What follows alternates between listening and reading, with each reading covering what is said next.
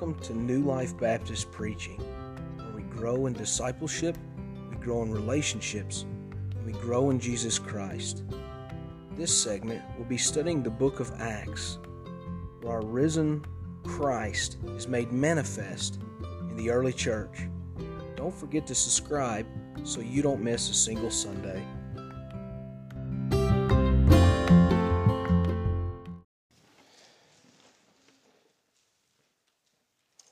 That we are going to study Acts is we'll be just taking a chapter each week and, and walking through it. Um, so, there is much, much more that we could touch on that we won't. But our hope is, is that as we walk through this, we're seeing the, the works of God manifest in the early church, and we're given a, a big picture, an overarching view of the early church, and we're able to apply that to ourselves. We're able to see the way in which God does work, the way He's worked in history, and the way He still continues to work in the church today. So last week, we talked about essentially the spiritual baptism, uh, the promise of the coming Spirit, and maybe with some emphasis from Luke on the ascension of Christ, the Christ being raised, uh, resurrected, and, and this newness of life. And this week in chapter 2, we see the fulfillment of that promise, the coming of the Spirit, and and that emphasis of the Spirit coming then down, this transition, Christ going up, the Spirit coming down to us. And so this is what has been called the Pentecost, and that is our point of focus this morning. And so I will read for us this morning the first 12 verses, and then we'll go uh, from there in our study. So I invite you to, to stand as we read from God's Word, Acts chapter 2, the first 12 verses.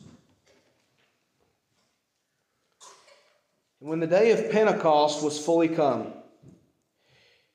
they were all with one accord in one place, and suddenly there came a sound from heaven as of a rushing mighty wind, and it filled all the house where they were sitting. And there appeared unto them cloven tongues like as of fire and it sat upon each of them. And they were all filled with the Holy Ghost and began to speak with other tongues as the Spirit gave them utterance. And there were dwelling at Jerusalem Jews, devout men, out of every nation under heaven. Now, when this was noised abroad, the multitude came together and were confounded, because that every man heard them speak in his own language. And they were all amazed and marveled, saying to one another, Behold, are not all these which speak Galileans? And how hear we every man in our own tongue wherein we were born? Parthians and Medes and Elamites, and the dwellers in Mesopotamia and in Judea and Cappadocia and Pontus and Asia, Phrygia and Pamphylia, in Egypt and in the parts of Libya about Cyrene and strangers of Rome, Jews and proselytes, Cretes and Arabians. We do not hear them speak in our tongues the wonderful works of God. And they were all amazed and were in doubt, saying one to another, What meaneth this? Father, we come to you this morning, both in awe of the works you've done in history. And Lord, also as recipients of the gifts you give for the purposes you have for your church in your kingdom. God, we pray for gifting the way that the early church experienced gifting we pray for understanding of your word the way that they preached. And God, we pray for your kingdom to be made manifest in our day for your glory. And Lord, we pray for your return, where the fullest fruit of this message, of this gospel, is made known to every person on this earth. Lord, that you be with us in our study today, that we see you rightly displayed in your word. Lord, that you're glorified and that your bride is edified in it.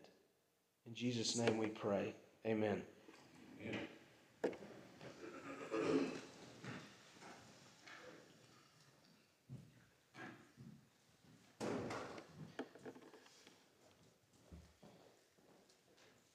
So the Pentecost has been a, a special point of interest. It has given plenty for scholars to debate over. A number of different approaches and responses to, to this event has occurred. And we are not going to tackle all of those different approaches or arguments. But in the text we just read, we witnessed something amazing, something that changed the course of history. And everyone who saw that event was left with this question there in verse 12 What does this all mean? My hope is that today that's the question we're beginning to approach. It's the question that really perhaps runs throughout Acts as we see God working and manifesting his kingdom in and through the church. The first thing that I want us to notice in the Spirit being poured out is this is a divine act. In this event, we should see God's hand is at work. Something that, that's happening here, no one at this event is saying to themselves, This is what it looks like when you're faithful and we we come together, whenever we unite. This is what it looks like whenever you give enough study to God's Word. Everyone here is seeing something. God is doing something in our midst. Something that could not be accomplished by any man. And I think it's, it's introduced to us well. The day of Pentecost is here, the day of this fulfillment of Christ's promises to us. It's happening. Look at what He's doing. They were here, they were together naturally. And then comes something unexplainable, something supernatural. The room is filled, their ears are overwhelmed with the sound of a mighty rushing wind something undeniable, something that overcomes the conversation. Unfortunately, I didn't make it this year to the air show, but we've enjoyed what Owensboro has kind of done, inviting these different flight crews and things. But I don't know if you've been around an airport or one of those air shows, but whenever they do one of those, is it F 22 Raptors flies over and does one of their little sneak flyovers, it overcomes, there is no conversation. You can't even think in your head. And I imagine that is something like what they would have experienced a sound of mighty rushing winds filling the entire room. There's no doubt God is at work in their midst.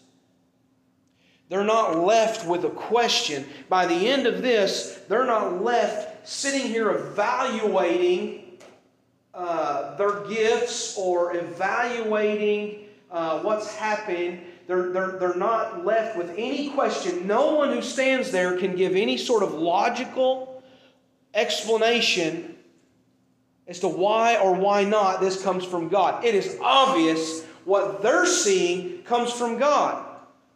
It's not debatable. Sometimes we come together and we discuss the, the giving of gifts and we discuss what it is God's doing, and it's debatable whether or not it comes from God. And so the point I want to make is, is whenever we look and evaluate the events of Acts or of the Pentecost, and whenever we evaluate the works that are manifest in the church, there should be no doubt when something comes from God. Here is a move of God, the Spirit poured out. This changing things, something supernatural, something divine. Not something superficial or shallow or a, or a work of man. This is all very important because in this extreme sort of event, whenever all, all of this sort of changes, it's because this is a, there's a fulfillment of prophecy. It's more than a spectacular event that's occurring, it, it is the coming of the Spirit. Last week we talked about that. Jesus said, Don't go anywhere, don't, don't leave Jerusalem until I send my Spirit, until God sends the Spirit upon you. They need to be equipped before they can go out. They're going to need this gifting. They're, they, have not, they don't have what it takes to go abroad, to go into all nations, making disciples, baptizing them, teaching them to obey all that Christ commanded. Without the Spirit, they're not able to. But whenever we see this profound gift of the Spirit, and I'm not talking about tongues, I'm talking about the Spirit. Whenever we see the Spirit come upon man in the church, and the people that, that look upon this and aren't left with any doubt of the work of God, they doubt the men and they say, Yeah, these dudes are just Galileans. They're uneducated men. What's going on here? I doubt them. There's nothing special in them. They have no doubt that God is working. And then Peter steps in to give his bold response. When he gives his response, still no one is saying anything has changed in him. We, the last time we heard Peter speak, he was in doubt and reaffirmed in Christ. He goes to preach, but first he begins with Scripture. He's not given anything immediately new, nothing immediately fresh. He goes to the Word of God. And in verses 17 through 21, if we continue reading through this, Peter actually is reciting Joel 2 28 through 32. And so I've included those there for you in your notes, or they're on the, in the outline on the back of the bulletin. But here's what Joel said. What God said through Joel, the prophet Joel, Peter recites, And it shall come to pass in the last days, saith God, I will pour out my spirit upon all flesh and your sons and your daughters shall prophesy, and your young men shall see visions, and your old men shall dream dreams, and on my servants and on my handmaidens I will pour out in those days of my spirit, and they shall prophesy. And I will shew wonders in heaven above, and signs in the earth beneath blood and fire and vapor of smoke. The sun shall be turned to darkness, the moon into blood, before that great and notable day of the Lord come. And it shall come to pass that whatsoever, whosoever, shall call on the name of the Lord shall be saved. He tells them in this day, you're seeing the word fulfilled. He goes on to tell them of Christ. Christ has come and, and relay all these events. But we see a fulfillment of prophecy.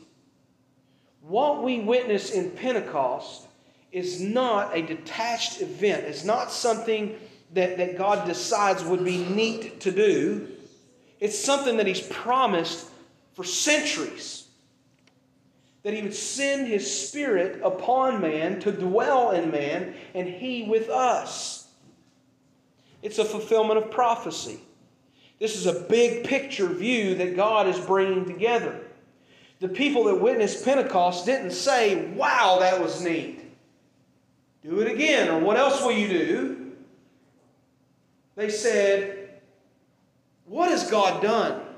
What a profound thing that God would choose to come and set his spirit upon them.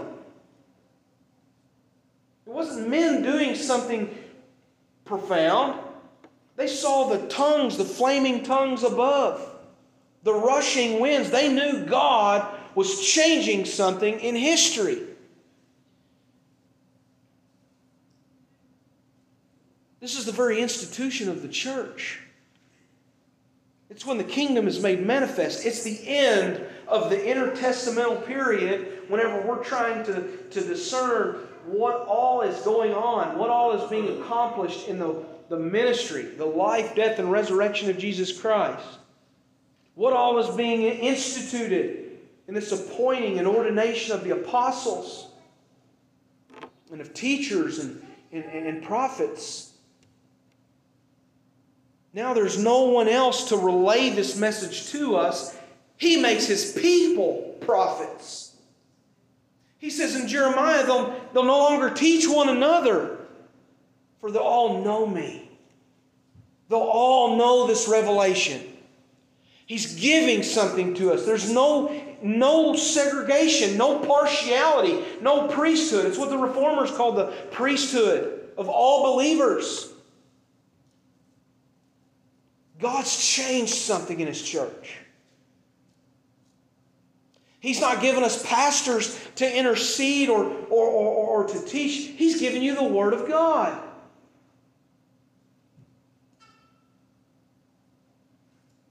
And so we see God's doing something magnificent, and all of this is, is coming together.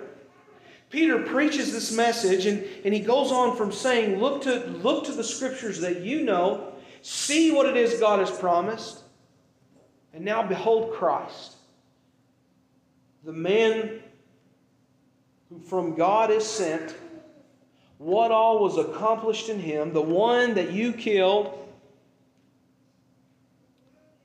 And God is bringing his kingdom. There's a lot of other imagery there we could dive into, try to assess, but we already know that it's not apart from the life, death, and resurrection of Christ. We're told the sun was darkened three hours at the crucifixion of Christ. Pretty magnificent things occurred then and will still occur at his coming again. But God's doing a much bigger work. Whenever we see the Spirit come upon man, the, the, the, delivery of this gift of tongues, of this practice at Pentecost, something bigger is happening. Babylon is being undone.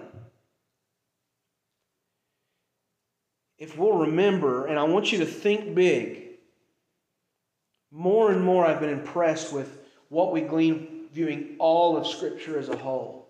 When we see all of this whole meta narrative and all that God is doing through his people through the course of history. Remember what happened at, at Babylon. God redeems this family with, their, with Noah's children and their wives. He redeems these eight, eight people, which we already spoke about. We know it's fresh on Luke's mind in Acts 1. He redeems them, he brings them out. They multiply, they experience the blessing of God. They don't all worship God. They come together and they say, What? What do they do? Let's build a tower. Let's build a tower that we can reach the heavens and become like God. They suffer the same sin, really, uh, that the people before them had suffered. And so, to prevent them from such evil, God confuses their language. He confuses their language, which inhibits the building of the temple, the completion of the temple. They all split, go their separate ways into their own little tribes because they can't even understand one another. They have been dispersed throughout all the land. Really, that's not a whole lot different than what the Jews themselves had experienced. We know the Jews were brought together. We know they were brought back into the land of Israel. But we also know that they were unfaithful and they were exiled. We know Israel fell to Assyria, Judah fell to Babylon, and then there they are. They're dispersed. This is the diaspora, or what we see in the dispersion. To all the Jews of the dispersion. When you read that, that's who they're talking about. It's because they are a people who have been separated. And yet we can look at this text and realize they've not just have they been separated and they long come back together. No, that's not the case. They've been exiled. They all live in their own parts of land, established businesses, found work, done what they had to do. They've born children. These children have been raised up not even knowing their native tongue. No one speaks Hebrew. They don't even know Hebrew. They can't read Hebrew or write Hebrew, many of them. It is why the New Testament is written in Greek and not Hebrew. Because Greek was the common language. Hebrew was nearly a dead language. They don't understand. They could come to the synagogue and yet they don't speak Hebrew. They speak uh, whatever the Parthians and the Medes and the Elamites and the dwellers of Mesopotamia, they speak all these different languages because they're a foreign people in their own land. They came, we know the Passover, they came and maybe wanted to observe the Passover with their families, but they didn't speak the com- their, a common language. They all spoke different languages. They were all foreigners.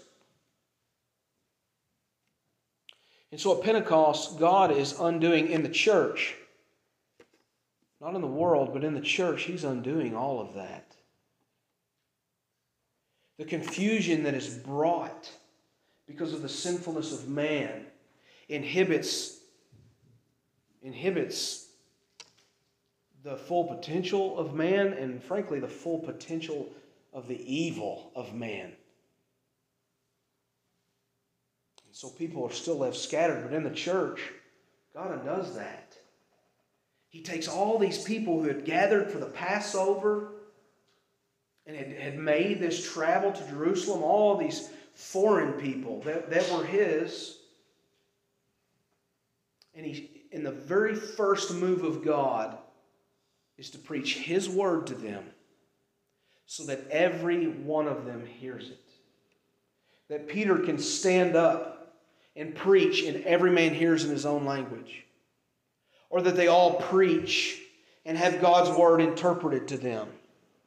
This is a wonderful work of God. And these uneducated men, these Galileans, preaching in every language, there is nothing now that's going to get in the way of God's word being preached. Because what, what, what do they preach? Paul says in 1 Corinthians every, every tongue spoken, every language has someone who understands it. They're preaching the Word of God. Every person who, who heard the most magnificent display of tongues in history says here, we hear them in our own language. How's this possible? They're Galileans. They're not, they're not Parthians. They're not from Egypt. They're not from my neck of the woods. How is this happening? Because God is sending His word to His people. So we're promised this. Babylon's undone. The Jews of the dispersion, they're not limited by this language. They're not, they're not paying for the sins of their forefathers. God is calling them to Himself in their own language really, this is, uh, has a lot to do with what brought along the Reformation. The people did not, of course, Latin had become then the common language, and then in the course of time become a dead language as well.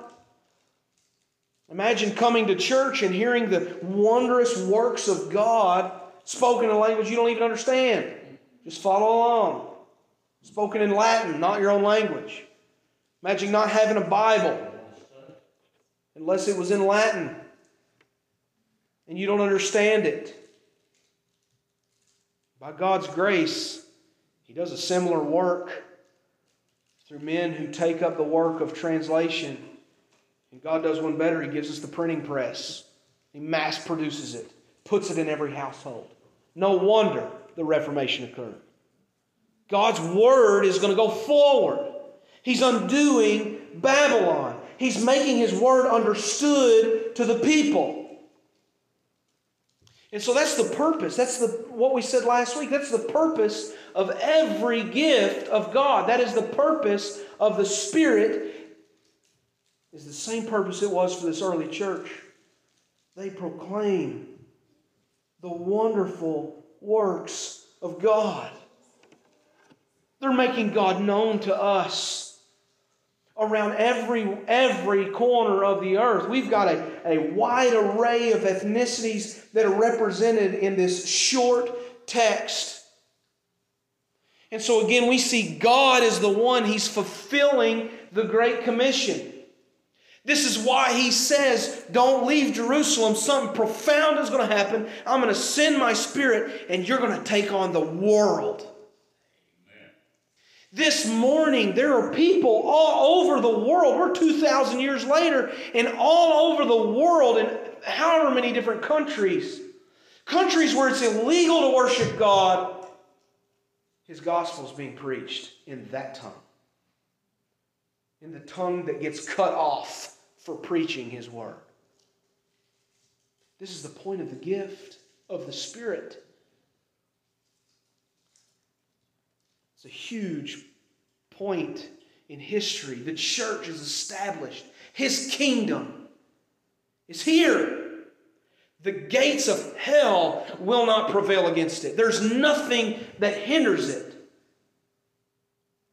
Just as a quick caveat, that's an offensive term. Doesn't mean that hell's going to rain down and we're just going to sort of resist. No, the gates of hell.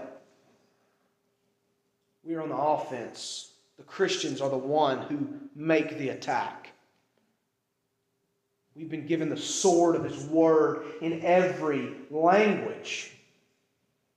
No doubt some miraculous things will occur, but every time it goes forward, every time the miraculous occurs, it is so the Word of God is preached. If I come up to up here today and preach in a way that you don't understand, you can rest assured it is not of God. No one here this day, when the Spirit came, said, Well, that, man, they're speaking and it must be something. I don't know what they're saying. No, they heard the wonderful works of God in their language, every language. Amen. Now, this is something that's exclusive to the church. It's not a work of man, it's a work of God. But God did not so unite the world. He did not so say uh, all this is to an end. Now, now humans are going to reach their full potential. No. No, but the church will. The church has actually said that we'll become that building, in which is a spiritual building that's built up to the heights that God will indwell it. We become, as the church, we become greater than the Tower of Babel. Because we're redeemed, we're built up in Christ. But to the world, that's not the picture we get in Scripture.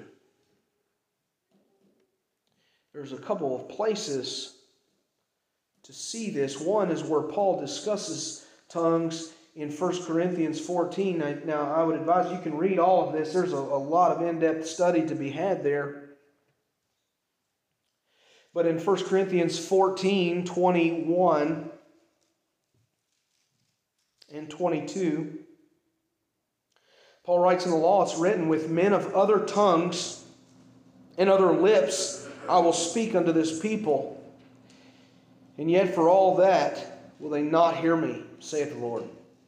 Wherefore, tongues are a sign not for them that believe, but to them that believe not. But prophesying serveth not for them that believe not, but for them which believe. I want to propose to you what I think becomes altogether clear in Scripture that the person who believed this day heard the wonderful works of God explained to them in their own language. To the ones that did not believe, they heard, they mocked, verse 13, and they said, These men are drunk with new wine. They did not hear the wonderful works of God in their own tongue, they heard gibberish. God speaks in the foreign language, and, he, and He makes clear in prophecy. He gives the wonderful works of God to those that believe. So, in this, we're seeing God make manifest an undoing of Babylon, a fulfillment of his promise, understanding that no language can confuse. And then to the other, they're made blind because of their unbelief. Their ears are, have not been opened, their eyes not opened to hear and to see this. In the same way, the way Paul himself says in 1 Corinthians 2. And what he's drawing on here, we could go back here to Isaiah 28. It's Isaiah that says, In judgment, God proclaims through his prophet, For with stammering lips and another tongue will he speak to this people.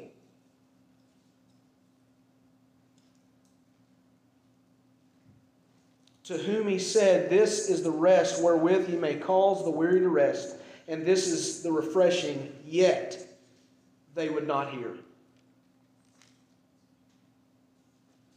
Now it all makes sense.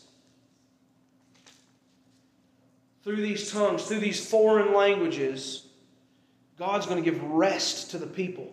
God is going to, is going to have Christ preached to all the world, Jew and Gentile alike, to where every person has the opportunity. Every person is presented this free offer of the gospel, and yet there are these that will not believe. There are these that will be led into further confusion, that will be divided, and will be confounded by the word preached. They don't hear it, they hear and don't understand.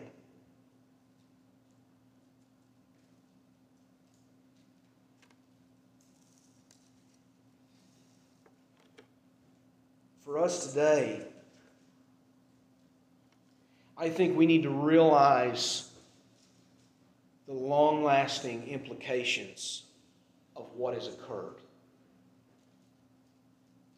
Many get hung up in the discussion, waiting on some level of gifting, and yet they don't want to preach Christ. My exhortation to you is be faithful in the small things. He'll be He'll make you faithful over much.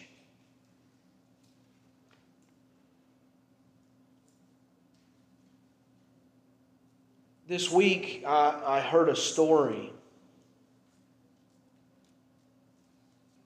We've been in prayer for these brothers and sisters in Afghanistan, and we realize that all government efforts have now ended to pull out Americans or, or Christians that are being slaughtered. This week, I read a story of a collection of veterans, specially trained veterans, SEALs, Green Berets, collection of, of guys that have come together privately, secretly, apart from the knowledge or direction of our government or our commander in chief. I don't know how in the world they've achieved this level of clearances and, and travel, but they've gone in to extract on their own efforts these, these Christians and these Americans. Now I don't know I don't know any details, but it can be said that these men understood the mission wasn't over. Now, regardless of the way God chooses to glorify himself in that instance, I can assure you Christians the mission isn't over for the church. This sort of spiritual work is going to happen. And if you're a Christian, this is the gift you have been given. Not tongues, the Spirit. The Spirit, so that there is nothing that's going to get in your way to preach the wonderful works of God. Because the goal of God in giving His Spirit, the goal of God in instituting His church, which is now in this moment, is so that that happens. So that this prophecy of servants, handmaidens, even. Foreigners in the land are going to, are going to speak in tongues not their own. They're going to prophesy. They're going to preach the wonderful works of God. Uneducated men, Galileans even, will preach the works of God.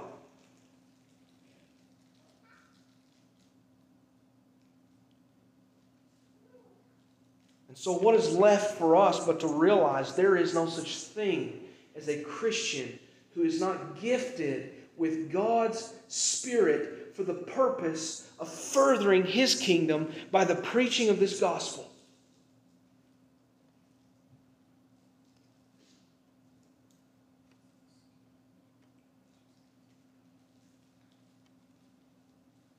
So, like those few brave men, it doesn't matter if hell should rain upon us.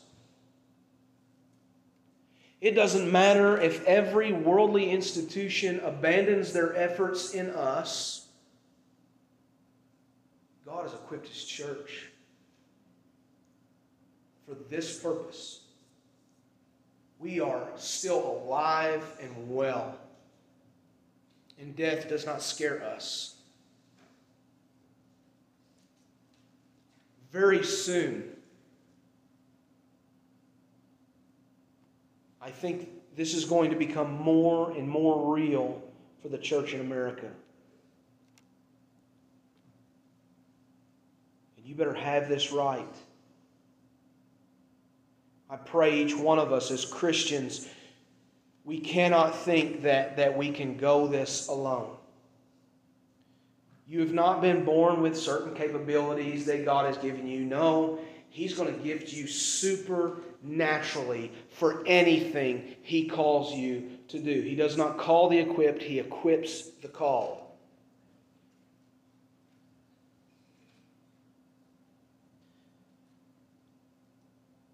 And in Christ, in this moment,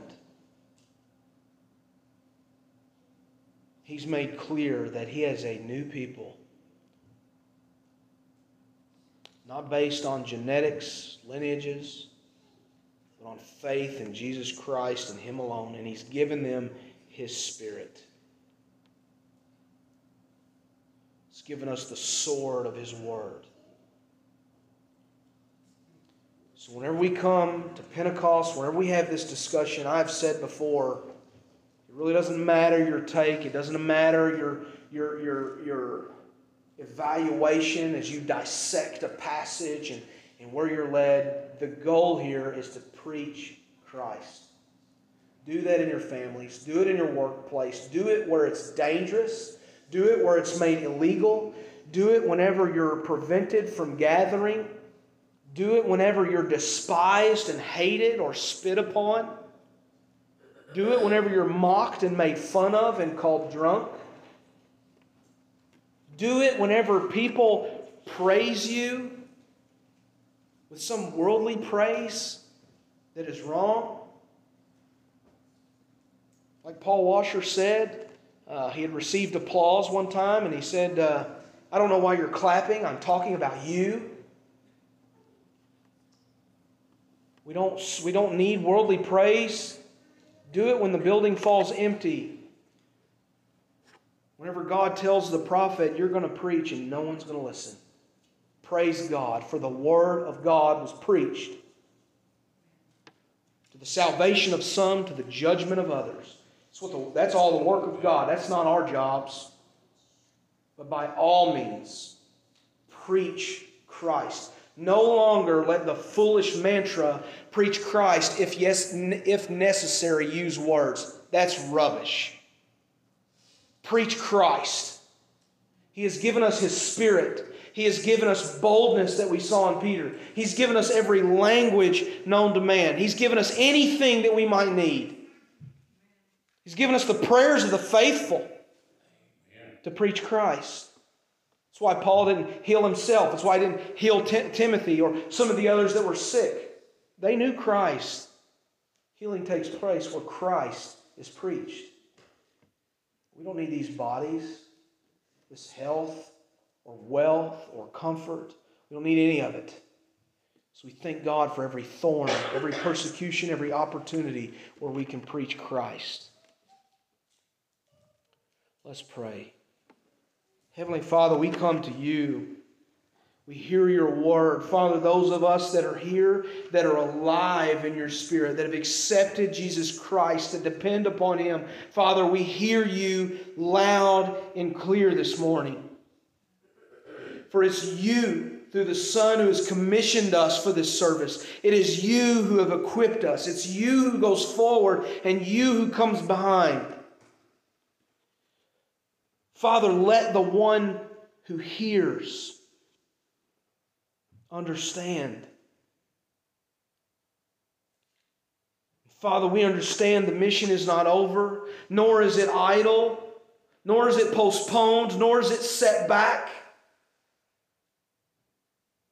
But Father, that you would raise up a people willing to preach the wonderful works of God in places beyond out of their comfort zone where their language is not spoken, where they are persecuted or prevented, where they're sick or in distress, where they're overcome with anxieties or exhaustion. Father, let your word be preached through us.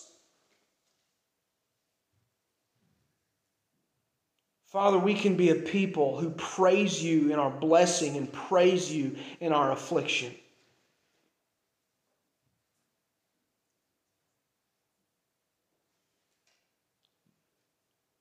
Lord, keep us from fooling ourselves into thinking, this is not my calling.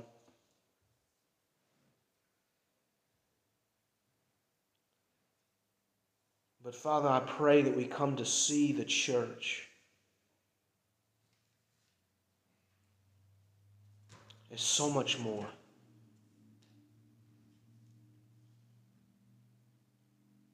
Lord, that we don't think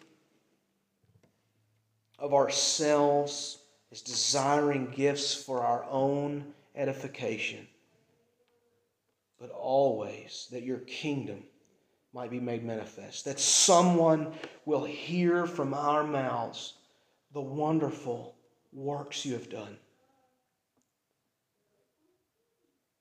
And Father, I thank you. You have placed among your people, you have placed people in the pasture and in the ivory tower. You've placed them in the government and in our industries.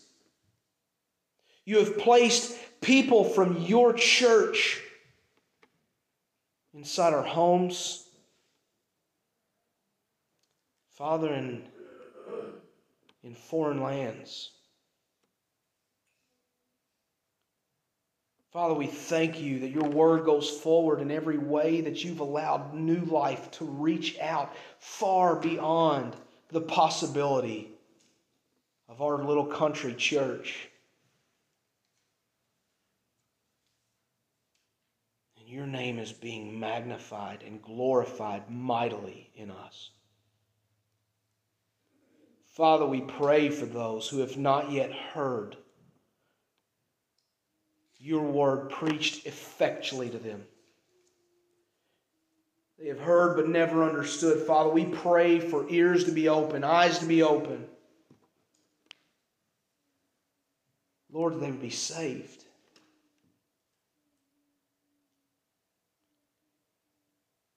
Father, we pray that you raise up men in their households and in our community and in our nation to speak the word of God, that your people would believe, and that those reject that reject you would be judged.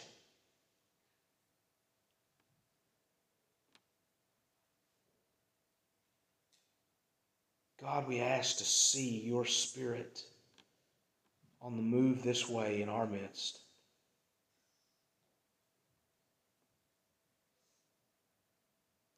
Pray for your glory to come, for the rest of these promises to be fulfilled.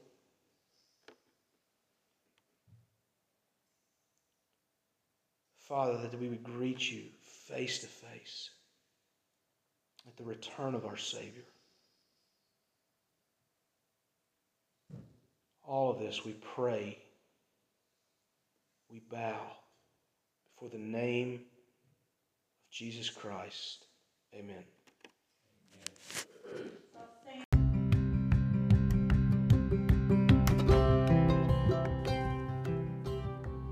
Thank you for listening to New Life Baptist Preaching, where we grow in discipleship, grow in relationships, and grow in Jesus Christ. Subscribe so you don't miss a single sermon and come and grow with us.